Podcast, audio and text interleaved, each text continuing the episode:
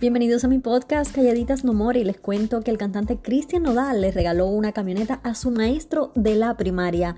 El profesor Francisco Javier Gutiérrez dijo en una publicación en Facebook que años atrás Nodal le había prometido comprarle un vehículo si se hacía famoso. Un gran gesto de su parte. Gracias por informarte conmigo. Yo soy Ladis Expósito.